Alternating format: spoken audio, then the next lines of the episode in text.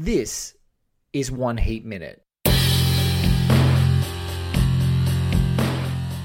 Drop of a hat, these guys will rock and roll. What's your name? Waingro. Look like gangbangers, working the local 7-Eleven to you. Robbery homicides take you. Give me all you got! Listen, Give me all you got! I do what I do best.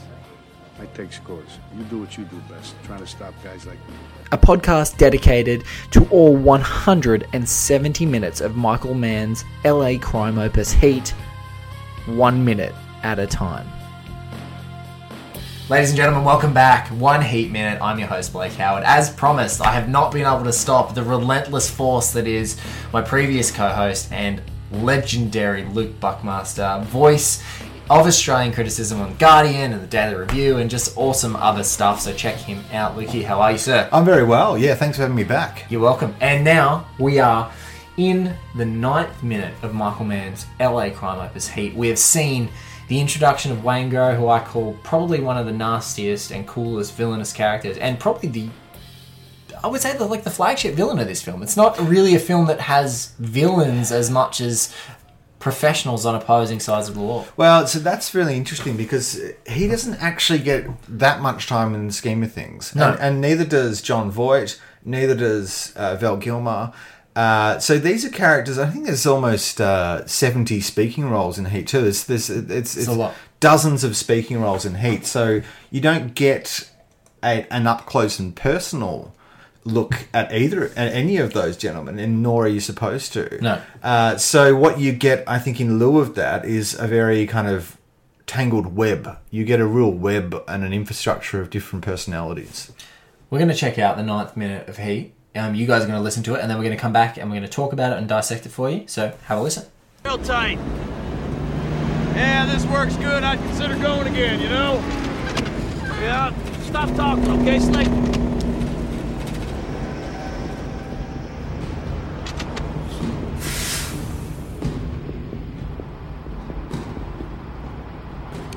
How's he doing?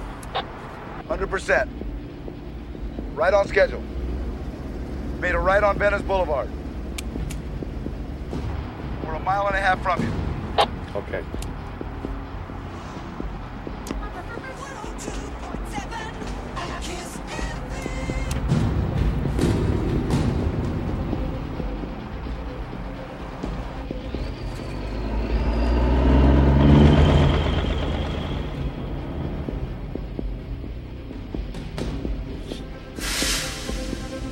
Just crossed over the number one lane. 300 yards from you now. Get set. I am. Get set. I am. I am. I totally am. That is a that's a very loaded one minute. That is my time. favorite very, minute. Very loaded. if I if I had to say, I might be biased, but that might be my favorite minute so far. really, that's your fa- that- oh so far. So okay, far, so, so out of far. the first eight minutes. Out of the first nine Out minutes. of the first nine minutes, sorry, that's that's your favourite. Yeah, well, I think I would agree with that. There's a lot of great stuff in that. Oh, there's so much. the yeah. fantastic exchange between Michael and Waingro, where it, it's the culmination of what we talked about in the previous episode, which is him saying, you know, uh, you know, if this goes well, I consider going again. You know, yeah, just stop talking, okay, Slick. Yeah, yeah, and and they they arrange uh, their faces. Uh, Michael Mann arranges their faces quite well there. So so essentially, after the insult, um, Waingro takes off his glasses. It's almost like an instant instinctual response. They're off and they're looking right at you, but Michael doesn't look at him. So and then he looks away, and then Michael looks at him. And I think the car stops, the Yeah. vehicle stops, and then so it's like. Both of those sets of eyes are, uh, are not quite connecting with each other. No, and there's this great moment where he's got that visual, like that intensity. It's like almost like I want to start a, I want to start an argument here. I want to, I, I, I'm registering what you're saying to me as an insult. You're treating me with disrespect, and Michael's just, He's not giving him the space to start that argument. I don't. There's no argument here, mate. I'm driving the car. Shut up. This is what we're doing. We are. I'm driving this, and there's, and then there's the great moment where he absolutely knows that that was an insult, and he absolutely knows that it was, uh, it was meant to sort of target uh, and and elicit a response. But then there's this amazing, incredible sort of moment where he, then he looks back at him like, "What are you gonna do?" But that face that he gives him, I just want to go back to have a look at it. It's, it's one of my favorite um, because it's just it's this outstanding performance.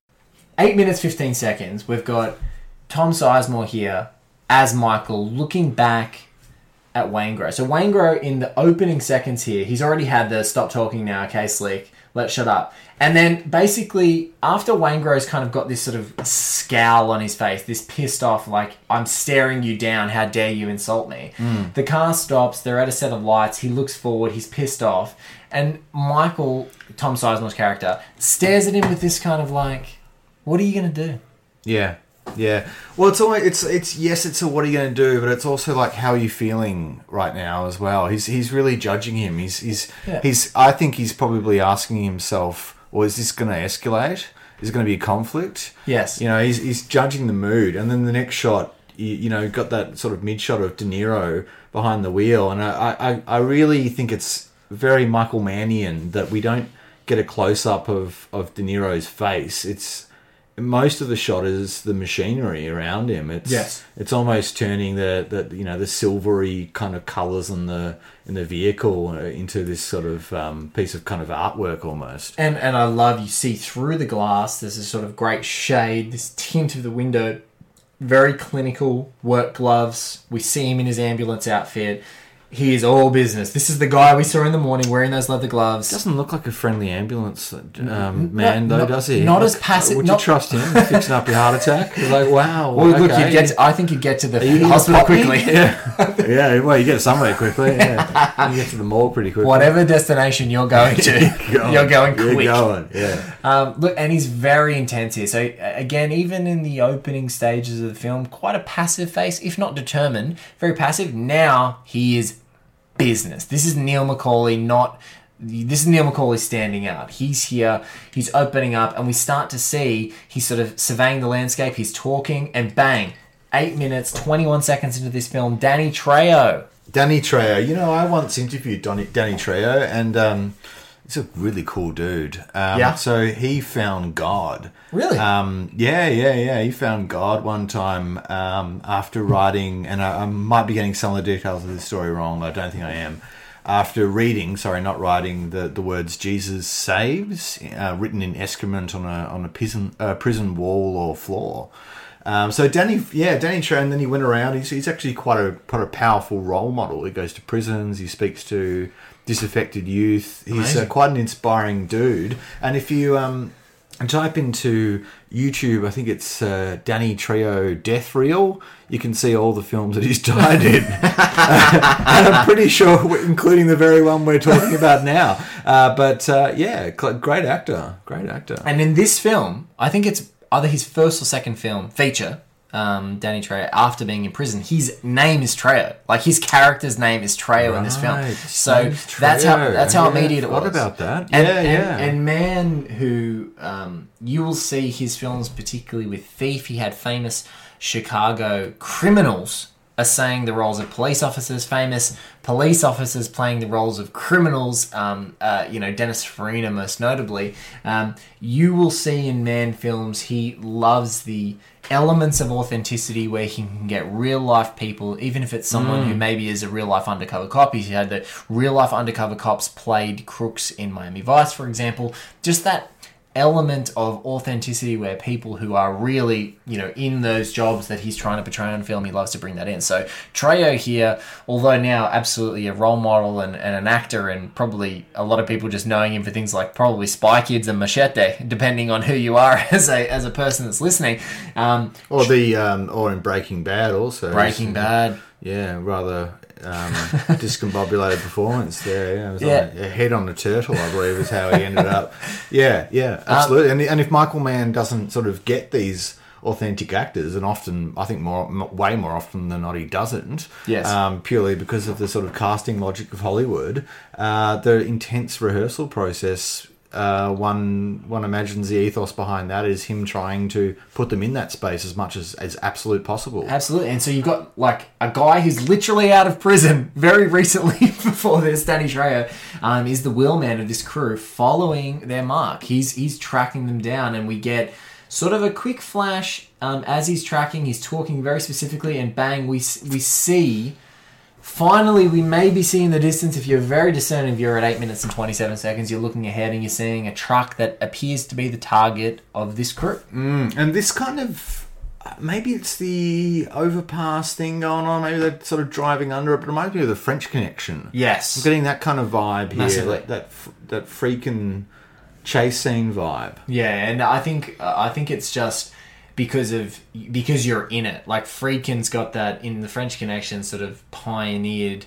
Um, and, and again, Walter Hill was his, you know, um, was his second unit director, um, who went on to be an insanely great director in his own right. Um, getting in amongst the traffic and getting in there to give you that experiential sort of I'm behind the wheel feeling is is is what's happening here in Heat with Danny Trejo holding his walkie-talkie onto the actual steering wheel at this stage at 8 minutes and 27 seconds. We're looking ahead. It's just so fantastic. Absolutely.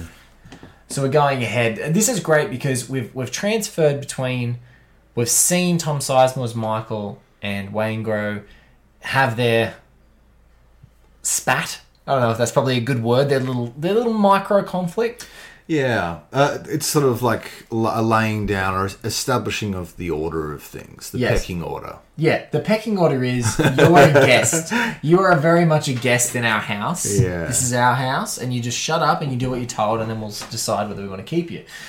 Um, You talking then- to me now? No, no, no. Okay, okay, good, good, good, good. No, we weren't having a spat. I've got to take my Oh, yeah, reflective right, glasses off. We get we get back to De Niro sort of checking in with his wheelman, and bang, we do this reverse shot, and we get Chris Shiherlis alongside him in the same vehicle. We get a hint of a mask there on the dashboard. We kind of know what's coming if we watch this film a few times. But he is also dressed up in this in this garb, and it kind of tells you for a split second that we may have been seeing him do something that's outside the timeline of this film earlier hmm. in it. So that's that's kind of a strange one because he, he's outside of timeline. Yeah, that is a strange one. You don't really notice that necessarily in the, in the sort of heat of the moment. um, the interesting thing about this shot of Val Kilmer, this tiny little um, take of him, scene of him at eight thirty four, is that he flicks on the radio and uh, he listens to a jingle. I think it's double TFM or Fine FM or something. I can't, I can't remember the radio Yeah, station. the station. Uh, but but he listens to a jingle as soon as he turns it on. He hears the jingle Yes. and then he turns it off Yes. right after the jingle. So this is not a man who has a lot of time to surf between the radio stations or listen to music. And I think for for me, what that says is, um, he, you know, a he's got time to kill um, because it hasn't happened yet. Whatever's going to happen hasn't happened yet. And then b he doesn't have much time Yes. because something because the shit's about to go down. And and also I love the you you watched him with sort of a blank faced intensity in the early minutes of this film.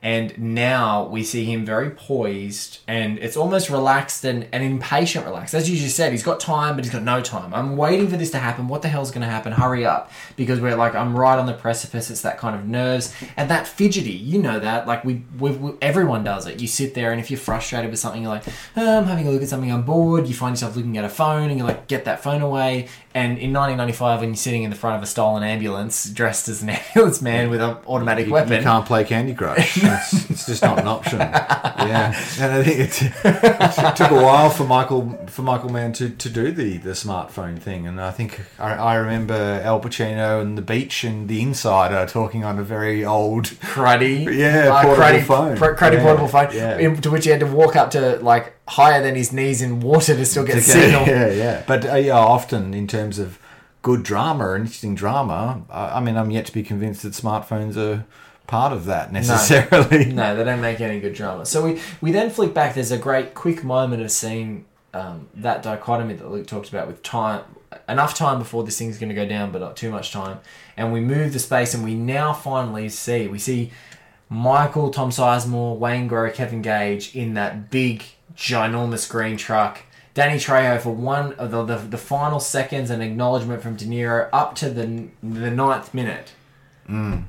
yeah. get ready, I am, and we are poised and ready for what's to come. And we're finally here. Like it's it, we, we are, te- we, you know, we're about to head into the tenth minute of this movie, We are, yeah. and and it's this lovely establishment, this slow, languid. I love that he's got the patience that right now until this point.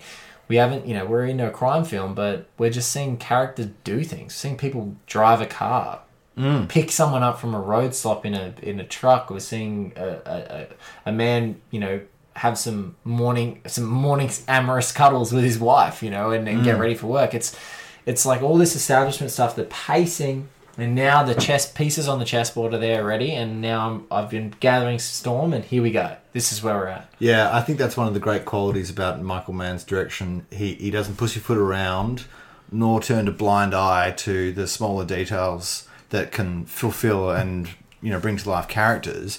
But on the other hand, um, there's a there is a degree of patience there. I'd say a high degree of patience. Yes. and we, we've just seen the green prime mover moving into a position. Uh, which is, um, you know, something's going to happen, obviously, before we get into the next minute. But um, the pieces are arranged, and, and he does that very proficiently. So, with the pieces in place, Tom Sizemore, he's ready. Are you ready? I'm ready. Are you ready? I'm ready. I'm ready for the 10th minute of Michael Mann's Crime Saga epic. Luke Buckmaster, would you like to join me for the 10th minute? I certainly would. Try and stop me. Let's do it. Ladies and gentlemen, we'll be back next time with the 10th minute of Michael Mann's Heat. Thank you so much, Mr. Luke Buckmaster. You can find him at Luke Buckmaster on Twitter, also on Guardian Australia, and often on the Daily Review. Uh, he is an absolute treat, as you heard. Thank you to Garth Franklin for our website design and Paul Davies for our music. We'll be back. Thank you so much for joining us on this one heat minute journey, guys. Please subscribe, rate, and review this bad boy on your favorite platforms.